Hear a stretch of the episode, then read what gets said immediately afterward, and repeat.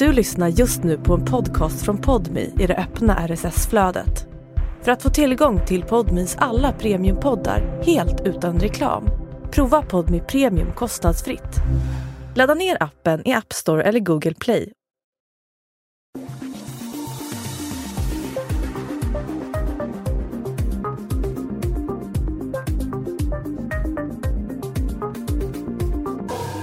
–1974 mister en kvinna sitt liv. Brottet är grovt och ohämmat och gärningspersonen döms till sluten psykiatrisk vård. Men bara tre år senare är han lös på en annan stads gator. Han övernattar hos olika personer. Pengar försvinner och likaså en kniv. Han tar in på ett pensionat några dagar. Sen lämnar han det stället också. Då lägger grannarna märke till något. Ägaren till pensionatet och fastighetsskötaren syns inte till. Rullgardiner förblir neddragna och ytterbelysningen tänd såväl natt som dag. Polisen griper en man som springer iväg när de kommer. Det är en återfallsmördare de har haft.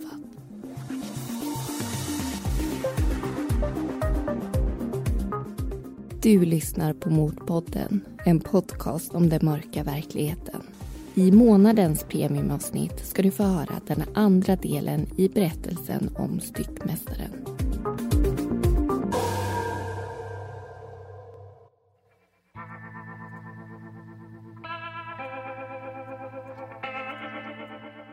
Sommaren 1976 sitter Tomek på en sluten psykiatrisk avdelning i Småland. Mer än två år har passerat sedan polisen grävde efter kroppsdelar i Malmös containrar efter att två postförsändelser där i kunde kopplas till Tomek och han blev huvudmisstänkt för ett mord. Offret var en 38-årig kvinna vid namn Jolla och trots Tomeks nekande dömdes han samma år för vållande till annans död. Det är anledningen till hans nuvarande situation. Tanken med den psykiatriska avdelningen är att Tomek ska få hjälp med sina problem och att det som hände Jolla aldrig ska behöva ske igen. Men för att komma dit måste Tomek vilja förändras och vara beredd att göra uppoffringar. Något som skulle visa sig bli svårt. Utanför avdelningens väggar blir det allt kyligare. Sommarvärmen har lämnat landskapet och bytts ut mot regn och blåst. Löven skiftar färg och det är dags att hålla utkik efter den första snön. Vardagen på avdelningen lättas upp när Tomek beviljas permission. Vid flera tillfällen får han lämna byggnaden och ta del av den frihet han gett upp. Han sköter det så pass bra att man bestämmer sig för att ge honom mer. Några dagar innan jul sätter han sig på en färja till Polen. Hemfärden är planerad och en del av hans senaste permission. Han ska hälsa på sin familj och tillbringa både julafton och nyår i hemlandet innan det är dags att återvända. Den 3 januari vilar 27 centimeter snö på backen. Temperaturen ligger runt nollan och personalen på den psykiatriska avdelningen i Småland väntar på att Tomek ska komma tillbaka. Men de väntar i onödan. Han har sett sin chans att bli fri och bestämt sig för att ta den. Ett halvår senare befinner sig en man vid namn Peter i Ystads småbåtshamn. Han och frun har en båt liggandes vid en av bryggorna. Sommartid är det särskilt härligt att vara där. Just den här dagen säljer Peter lotter till ett båtlotteri. Pengar byts mot vinstchanser och han pratar med både den ena och den andra. En av människorna han möter är en man i 50-årsåldern. När Peter frågar om han ska ha någon lott svarar han att han inte har några pengar vilket leder till en djupare konversation. Mannen visar sig heta Tomek och han har precis kommit med färjan från Polen. Han saknar inte bara pengar utan också boende. Han vet inte vart han ska sova den här natten och Peter tycker synd om honom och frågar om han vill följa med till hans båt. Där slår männen sig ner och tar något att dricka. Tomek får stanna över natten och dagen därpå skiljs de åt. Ungefär en vecka senare dyker den 50-åriga mannen upp igen. Han övernattar återigen på båten men lämnar plötsligt utan att säga något. En stund senare märker Peter att det saknas pengar och han gör en anmälan till polisen. Den 11 augusti checkar en familj in på ett pensionat i staden De kommer från Göteborg och är i Ystad för att semestra. Familjen blir mottagen av fastighetsskötaren Olof. En man som trots sina 76 år fortfarande arbetar och har många järn i elden. Familjen checkar in och blir tilldelade ett rum på andra våningen i huvudbyggnaden. Pappan i familjen har besökt pensionatet förr och bestämmer sig för att hälsa på ägaren Stina. Han går ner till bottenvåningen och knackar på dörren till hennes privata bostad. Klockan är runt tre på eftermiddagen och Stina ligger till sängs. Den 70-åriga kvinnan är inte lika pigg och kry som hon en gång var men pappan tycker ändå hon verkar glad. De utbyter några ord och skiljs sen åt. Efter nattens sömn kliver pappan upp för att göra sig i ordning. Han ställer sig vid ett av fönstren i rummet för att raka sig och slänger ett öga ut över gårdsplanen. Han ser Olof som verkar prata med någon som befinner sig utanför hans synfält. Vad som sägs går inte att höra, men den andra mannen har en brytning. Tonen låter inte ovänlig, men samtalet är relativt högljutt. Där och då är det inget konstigt med det, men i efterhand kommer det tillsammans med flera andra iakttagelser få stor betydelse. De kommande dagarna lägger grannar vid pensionatet märke till något märkligt. Rullgardinerna i Sinas bostad är neddragna även mitt på dagen. Och ytterbelysningen, som bara brukar lysa över natten, har inte slocknat sedan i torsdags. Olofs dotter har varit på semester men kommer hem den 12 augusti. Hon slår in pappans nummer och väntar på att få höra hans röst. Men det är någon annan som svarar. En man med en brytning. Hon tänker att hon slagit fel nummer och ringer två gånger till men kommer bara till samma person om och om igen. Hon frågar efter sin pappa men får inget svar som gör henne klokare. Fyra dagar senare beger sig en polispatrull hem till Olofs lägenhet. När de är på väg upp i trapphuset hör de någon på gården ropa att en man kommit ut ur bostaden och nu springer därifrån. De två poliserna vänder tillbaka och springer efter. På en gata i närheten tar jakten slut. En 50-årig man vid namn Tomek grips. Han säger att han inte vill bli inblandad i det där med Olof. Poliserna förstår inte vad det är han menar. Men det kommer de snart att göra.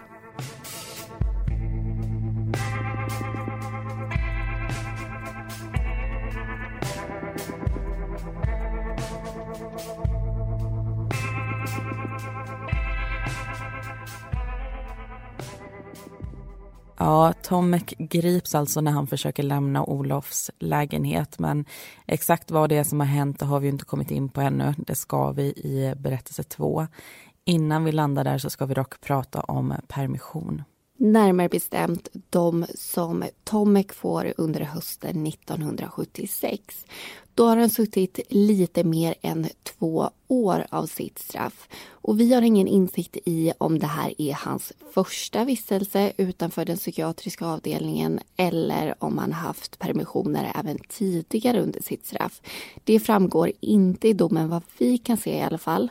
Men under hösten så får han hur som helst minst två 24 timmars permissioner. De verkar vara obevakade, alltså är han ensam och kan styra över sin tid och sina aktiviteter själv. Mm. Och det är ju svårt att säga exakt hur permissionerna fungerade på 70-talet. Jag försökte göra lite research på det här men eh, det var svår information att få tag i så jag tänkte att istället så ska vi prata om hur eh, de ser ut idag så man får lite kött på benen och själv kan jämföra med eh, Tomex permissioner. Och vare sig man sitter på en anstalt eller man sitter på en psykiatrisk avdelning så kan man få permission idag.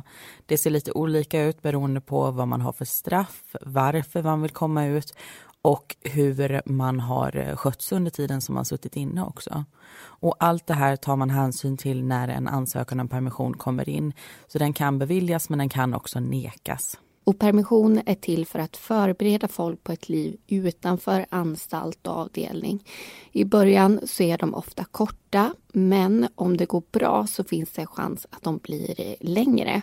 Men det finns en maxlängd idag i alla fall och det är tre dygn. Och det finns olika typer av permissioner. Normalpermission, då innebär det att man får komma ut och träffa familj, vänner och verkligen hitta på någonting. Sen har vi särskild permission och det får man om någonting händer och man vill komma ut av den anledningen. Det kan till exempel handla om att en anhörig ligger på sjukhus eller att man vill gå på en begravning.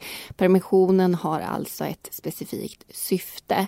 Sen har vi också lufthålspermission och det är till för de som sitter av långa straff. De här permissionerna de är bevakade och oftast bara några timmar långa så det är en väldigt kort visit och ett smakprov på det fria kan man säga. Och permission kan ju vara både bevakad och obevakad, det vill säga att du har någon med dig på permissionen eller att du får vara ute själv.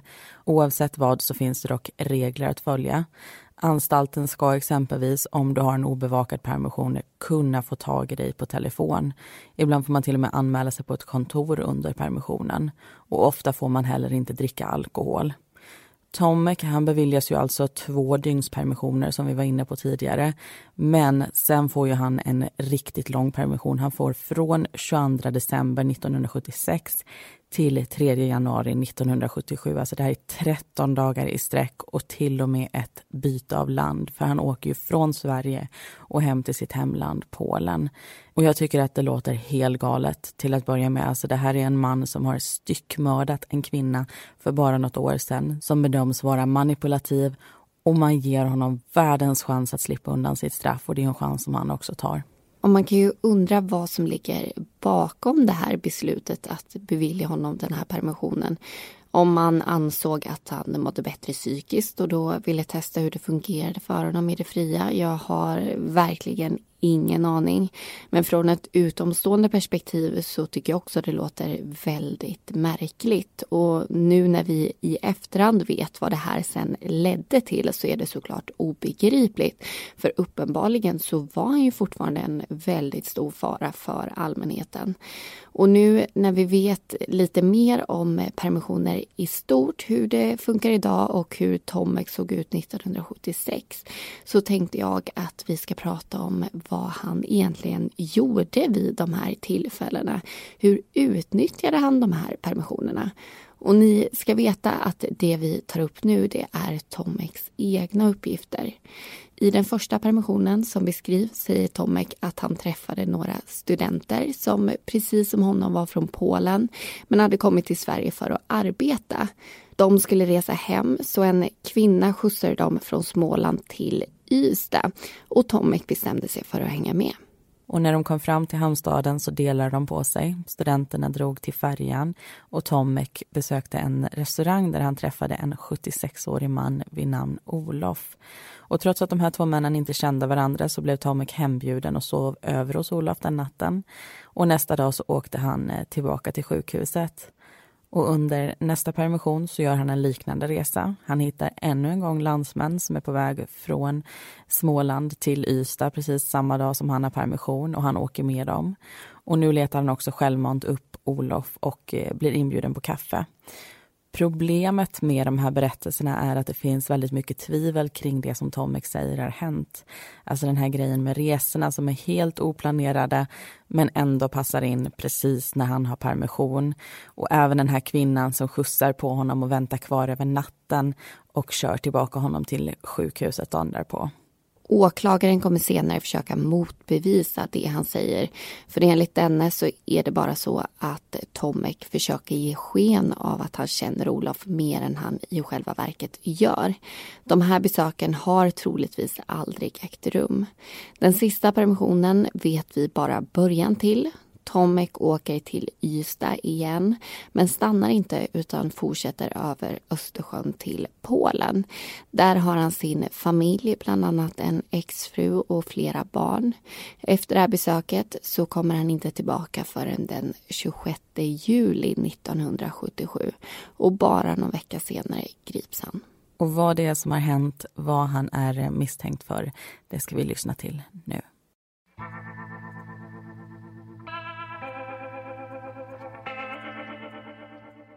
Samma dag som Tomek grips beger sig polisen till Stinas pensionat. Flera grannar har varit oroliga och sett tecken på att någonting inte är som det ska. Och de har rätt. Pensionatet består av flera byggnader som knyts samman av en gårdsplan. På övervåningen i huvudbyggnaden finns tre uthyrningsrum och på undervåningen Stinas privata bostad som nu står tom. Gårdsplanen leder vidare till ett uthus och ett mindre gårdshus. I gårdshuset finns kokvrå, toalett och ytterligare två uthyrningsrum. När polisen går in i det ena rummet möts de av en makaber syn. Anledningen till all oro har varit befogad. Olof och Sina ligger på golvet i varsin pöl av blod. Stina har fortfarande nattlinne på sig och över det en morgonrock medan Olof är fullt påklädd. Förutom golvet har den rödbruna vätskan även satt sig på tapeten, ett par gardiner och flera andra ställen i det lilla köket. Utmed kokvråns ena vägg står en soffa. På sitsen ligger en kudde och en ihopvikt filt. Man finner också en nyckel som tillhör Olof och flera mynt. På ett ställe i sitsen syns en reva med skarpa kanter. På en annan en flaga emalj. Den tycks komma från den elektriska spisen som är belägen på bordet framför soffan. Spåren tyder på att Olof kanske legat och vilat när gärningspersonen bestämde sig för att attackera. Och denne tycks ha lämnat någonting bakom sig. Längs ryggstödet hittar man fingeravtryck. Det kan bara ha hamnat där om någon stod böjd över soffan. Och det passar in i teorin man har kring våldsutövningen. Bevisningen säkras och man tar blodprover som senare ska skickas vidare till SKL, Statens kriminaltekniska laboratorium. En annan del av pensionatet som undersöks är Stinas bostad. Man går igenom det rum för rum med förhoppningen om att hitta något som kan ge svar på varför de mördats. Man hittar ett skåp med uppbrutna dörrar. Inuti finns en handväska några damvantar och flera vinglas med skruvad fot. På golvet utanför ligger ett glas i bitar och på en av skärvorna kan man säkra ett andra fingeravtryck. Underkläder, strumpor och en jacka ligger på en stol i bostaden. Två rödaktiga skoavtryck på jackan fångar polisens uppmärksamhet. Det kan vara blod och plagget tas i beslag. På polisstationen får Tomek lämna ifrån sig sina tillhörigheter. En portfölj, ett par vantar, en servis och en bankbok. Han har också två nyckelknippor med sig. Det intressanta är inte sakerna i sig, men vem de tillhör. Bankboken är nämligen utskriven till Olof och vantarna är av dammodell och liknar dem i Stinas uppbrutna skåp. Tomek får en chans att förklara sig inte bara gällande de stulna föremålen utan också det som hänt på pensionatet. Något de för varje sekund blir mer säkra på att han har varit inblandad i. Historien kommer i bitar och flera gånger ändrar den 50-åriga mannen sin berättelse. Men polisen får ändå en viss insyn. Tomek berättar om den slutna psykiatriska vården permissionerna som ägde rum under hösten 1976 och så den långa som sträckte sig över nyår. Den han valde att inte komma tillbaka efter. Inte förrän den 26 juli. Han kom till det södra landskapet med ett par hundra dollar och polsk valuta som han sålde för 1500 svenska kronor. Trots att han egentligen inte hade dåligt med pengar tillbringade han ändå natten på Peters båt. De kommande dagarna minns han inte exakt var han var eller vad han gjorde. Men han bodde några nätter hos en kvinna och några andra hos en man vid namn Grim. Den 31 juli besökte han Ystads Saltsjöbad. Där träffade han Svante. Svante bjöd på dricka och Tomek tog tacksamt emot. När det började bli sent vandrade de vidare. Svante var rejält berusad och två hotell sa nej till att ge dem ett rum. De gick därefter till ett pensionat. Tomek bad Svante att vänta utanför den här gången och gick ensam in. Till sin förvåning möttes han av Olof. Tomek hälsade på den bekanta mannen och förklarade situationen vilket äntligen ledde till ett ja. Männen blev tilldelade ett av rummen i pensionatets gårdshus och enligt Tomek stannade de där till och med den 3 augusti. När polisen pratar med Svante är han dock säker på att det var till och med den sjätte. samma dag som han lämnade Ystad. Vad de gjorde på pensionatet säger inte Tomek så mycket om. Men en granne till Olof berättar att den 76-åriga mannen pratar om några som legat och supit med kläderna på i tre dagar. Tomek berättar att han försökte låna pengar av Stina när de var där, men hon ville inte ge honom något. Olof däremot stack till honom 50 kronor. Han och Svante lämnade sen pensionatet och skildes åt. Tomek hamnade hemma hos Grim igen och torsdagen den 11 augusti stötte han av en slump ihop med Olof på busstorget. Den gamle mannen bad honom köpa brännvin och komma förbi pensionatet. Tomek sa att han skulle fixa det och mycket riktigt dök han så småningom upp. Stina bjöd in dem båda till sig. De drack kaffe och efter det brännvin. Olof undrade om Tomek hade någonstans att sova. Om inte var han välkommen hem till honom. Tomek tackade ja till erbjudandet och Olof räckte över en nyckelknippa så han kunde komma in även om ingen var hemma. Natten tillbringades dock inte hos honom utan Tomek sov hos en man vid namn Axel. Under fredagen gick han tillbaka till pensionatet. Han hade lovat att hjälpa Olof med en del sysslor. Men när han knackade på kom ingen för att öppna och Tomek gick därifrån. Under dagen var han inne i stan och handlade. Han behövde nya byxor, skor och en jacka. Byxorna var för långa i benen men Tomek förklarade att han inte hade tid att vänta. På eftermiddagen såg Axel att han fixade problemet med tejp.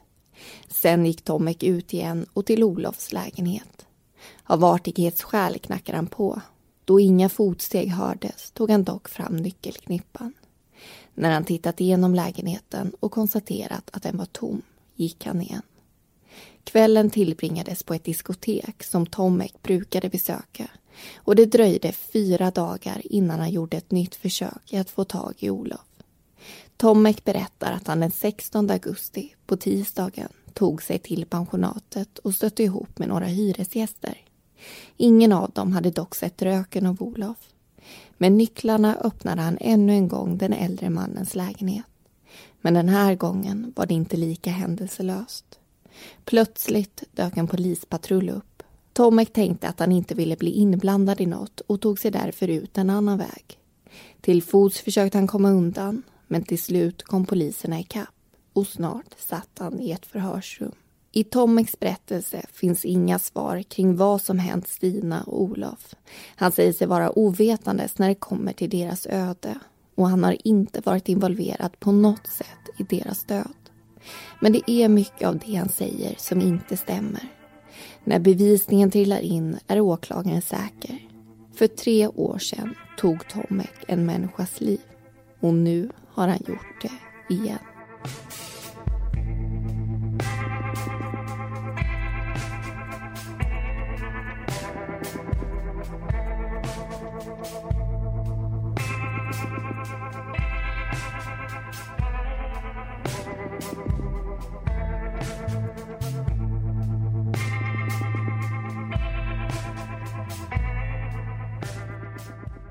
Ja, åklagaren är säker på att det är Tomek som är skyldig och om det går att bevisa eller inte, det ska vi ta upp i berättelse 3. Utredningen är ju inte helt klar ännu i det här läget. Men en sak som övertygar åklagaren och som vi ska ta upp nu, det är ju resultatet av den rättsmedicinska undersökningen. Det görs en obduktion på både Stina och Olof och det är samma rättsläkare som gjorde undersökningen av Jolla, alltså den kvinna som Tomek dödade tre år tidigare som vårt förra avsnitt handlade om. Vid den obduktionen kunde han säga direkt att det var någon med anatomisk kunskap som dödat henne. Och Tomek är utbildad styckmästare och har även arbetat som slaktare. Nu så är det inte lika tydligt men mycket tyder på att det inte är en lekman i alla fall som dödat Stina och Olof. Och en av de likheter som rättsläkaren finner det är ett knivstick som är i Stinas överkropp. Oftast så är knivstick vinkelrätt riktade mot kroppen men det här kommer uppifrån och går neråt. Och det fanns en liknande skada på Jolla vilket ledde till en konversation mellan den här rättsläkaren och Tomek eh, tre år tidigare. Och då förklarade Tomek att det är så man gör vid slakt. Man sticker uppifrån och ner för att komma åt hjärtat och de stora blodkärlen. Samtidigt så har Olof brott på struphuvudets övre horn. Han har blödningar i områdena intill och i struphuvudets slemhinnor. Och det här är alla skador som uppstår genom strypning. Och det var så man trodde att Jolla dog, men hennes huvud hittades aldrig och därför kunde man inte fastställa det, även om hon hade just den här typen av skador. Och det är ju två ganska slående likheter måste man ändå säga. Och utöver det så har Olof blivit stucken i halsen med en kniv. Både han och Stina har dessutom blivit skurna i armen och det är välplacerade snitt för det har resulterat i väldigt stor blodförlust. Dödsorsaken för Stina blir just förblödning medan Olofs är en blandning mellan det och eller strypning. Och när vi ändå är inne på det medicinska så tänkte jag att vi också ska fösa ihop det med det tekniska. Det här är ju ett äldre fall. 2020 så är det 43 år sedan det skedde. Och eh, de undersökningar och den teknik som finns idag den fanns ju inte i samma utsträckning då. Och ett sätt som det märks på det är de blodprov som tas i det här fallet. De matchas inte till en viss individs DNA utan det man tycks kunna se det är blodgrupp. Och därigenom så kan man utesluta att det har tillhört en viss person och samtidigt säga att det skulle kunna vara en annans blod. Just för att det är samma blodgrupp. Så ni vet hur det används i det här fallet. Och om vi lämnar de delarna bakom oss så tänkte jag att vi ska prata om ett annat fall som Tomek kan ha haft en koppling till och som utspelar sig flera år efter det här. Det finns ju många välkända fall i Sverige men om jag säger Stockholm 1984 så tror jag att det är ganska många av er som direkt tänker på ett specifikt. Mordet på Katrin da Costa.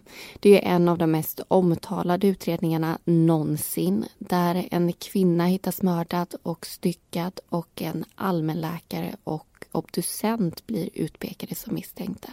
Ja, misstänkta och senare även åtalade 1987. Man anser att det finns tillräckligt med bevisning som knyter dem till eh, dådet. Men så begås ett rättegångsfel och hela den här huvudförhandlingen måste tas om. Och när den tas om så frias båda männen för mord. Men i domen så skriver man också ut att man anser att det är de två som har styckat kroppen. Så i många ögon så förblir de här två männen skyldiga medan andra anser att eh, det är ett justitiemord där den verkliga gärningspersonen har kommit undan. Särskilt eh, då åren går och fler och fler tittar på det här fallet. Och genom åren så har det också spekulerats mycket kring vem denna gärningsperson skulle kunna vara om det inte var de här två. Och många misstänkta har lagts fram, vissa har undersökts, andra har det inte. Och en av dem, det är Tomek.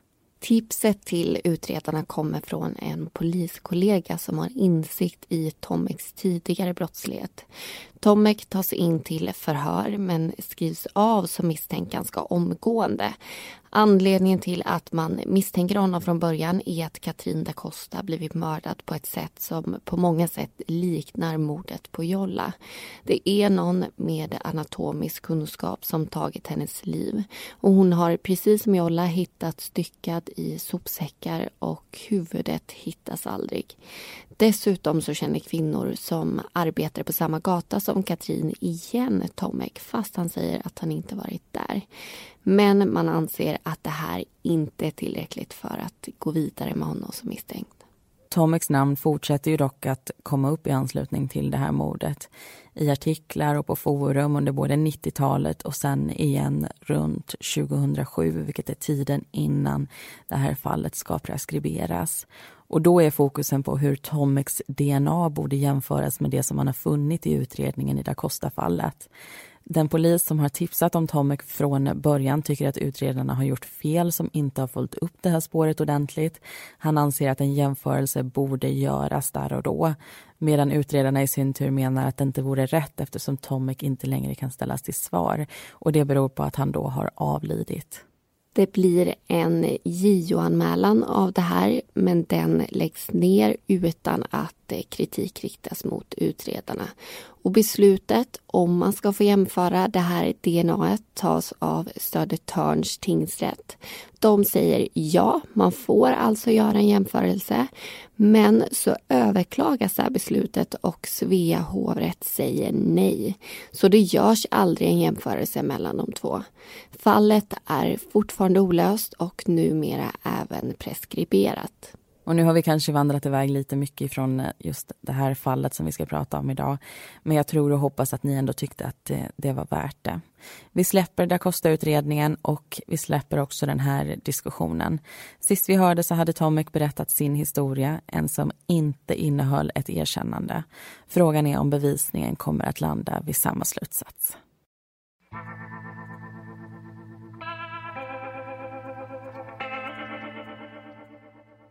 Utredningen kring Stina och Olofs mord fortsätter under sommaren och in på hösten. Det de saknar är bevisning som kan knyta Tomek inte bara till platsen utan också till mordet. Till exempel mordvapnet. En dag när en parkarbetare är på jobbet hittar han någonting underligt i en rabatt. En kniv med tandadägg. Han kontaktar polisen och fyndet tas i beslag. Det är inte den första kniven som undersöks i fallet men det är den enda som rättsläkaren menar matchar offrens sår. Förutom en jämförelse letar man också efter DNA men tyvärr finns ingen mer information att hämta från föremålet. Fyndplatsen däremot ger napp. Rabatten där kniven hittats ligger 30 meter ifrån Axels bostad där Tomek sov dagarna efter mordet. När polisen pratar med Axel berättar han att han var med Tomek på stan den där fredagen och att några av Tomeks saker finns kvar i bostaden. Bland annat en beige tröja och en förvaringsbox med elva silverskedar. Skedarna hade han visat upp för Axel under helgen och berättat att han tänkte sälja. Antikaffärerna var dock stängda och han blev tvungen att vänta. Så någon affär hann han inte med innan gripandet. Tröjan och skedarna tas i beslag.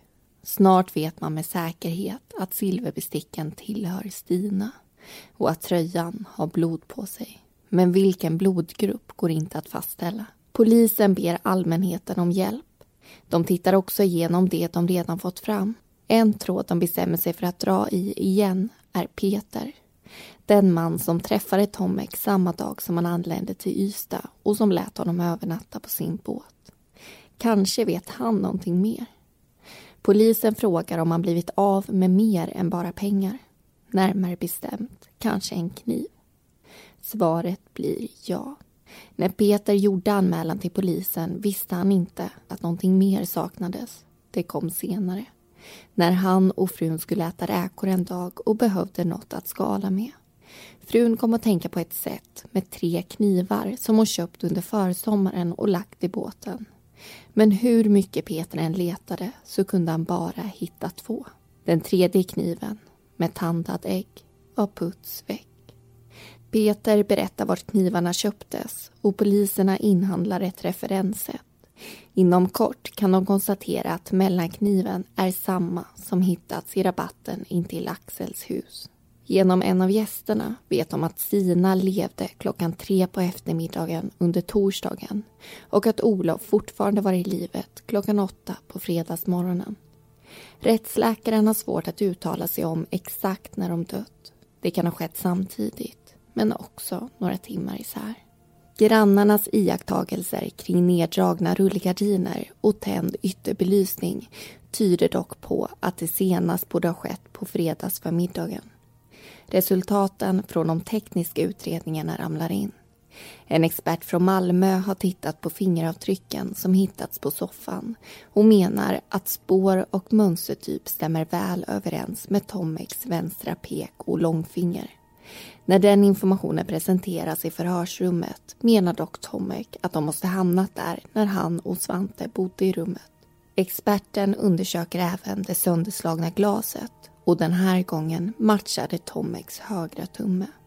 Tomek får berätta om den där dagen när han blev inbjuden på kaffe och brännvin. Polisen vill att han själv beskriver de glas som användes. Papper och penna räcks över och Tomek blir ombedd att rita. När han inte gör det tar en kriminalassistent över. Tre glas tar form på pappret. Ett spetsglas, ett dricksglas utan fot och så det där vinglaset som matchar det sönderslagna. Tomek tittar på bilderna och drar ett streck över vinglaset. Något sånt använder de inte den där dagen. Så frågan är hur hans fingeravtryck hamnat på det. Silverskedarna menar han att han köpt av Grim. Han känner inte till att de varit Stinas tidigare. Polisen söker med ljus och lykta efter den man som Tomek pratar om. Efterforskningar visar på att ingen vid namn Grim är bosatt i hamnstaden. Så de fortsätter genom att fråga runt och kolla i registret över öknamn. Men inte heller det ger något. Tomek berättar att bostaden låg centralt. Men hur mycket de än vallar runt honom så kan han inte peka ut den. Det är som om Grim inte existerar. Som om han aldrig gjort det. Utan bara är en del av Tomeks osannolika berättelse. Motivet till dådet tros tidigt vara ekonomiskt. Tomek må ha sagt att han hade pengar. Och vissa dagar verkar det vara sant. Han handlar kläder och äter på restaurang, dricker med vänner och går på diskotek. Men andra dagar ber han flera personer om lån och sover över hos folk han inte riktigt känner för att han inte har råd med hotell. Stina däremot hade både pengar och värdesaker. När hon var och klippte håret en gång la frisören märke till den stora mängden sedlar hon hade med sig.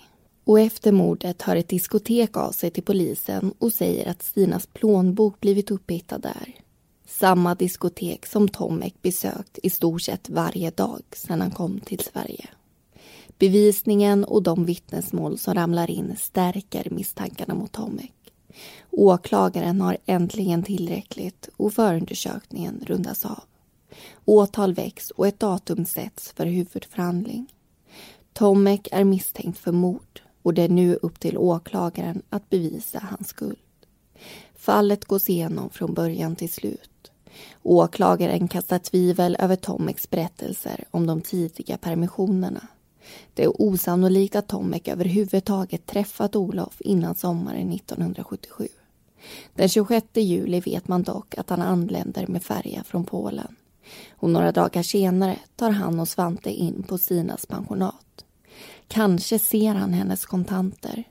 Eller så antar han att den 70-åriga kvinnan skulle vara ett enkelt offer. Det är dock bara en teori. Några exakta svar finns inte. Efter vistelsen på pensionatet besöker han Peters båt. Han stjäl pengar och en kniv. Och någon gång på torsdagen den 11 augusti eller fredagen den 12 miste Stina och Olof sina liv. Samma dag åker Tomek in till stan och köper nya kläder. I förhör förklarar han att de gamla var trasiga och utslitna men tajmingen är onekligen suspekt. Oavsett hur mycket polisen letar hittar man dock inte de gamla kläderna.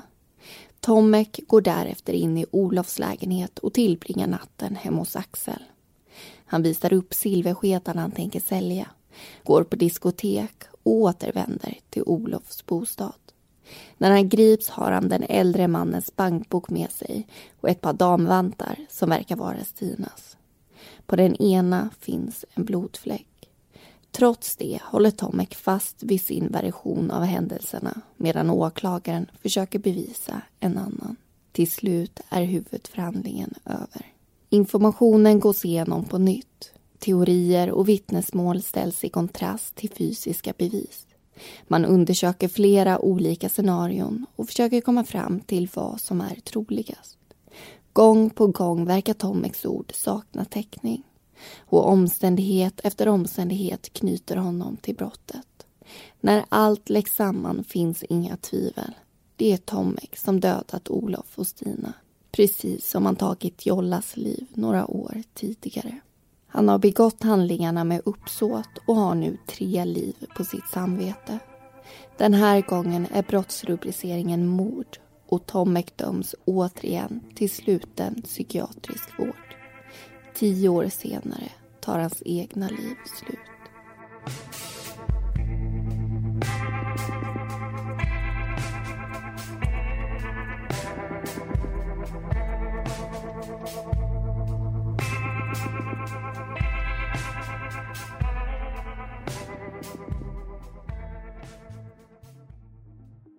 Tack för att du lyssnat på det här avsnittet.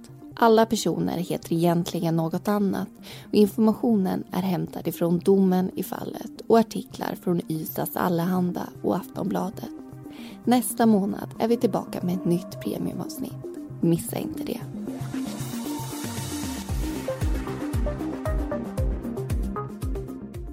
Du har lyssnat på Mordpodden. Vi som har producerat den heter Amanda Karlsson och Linnea Bolin.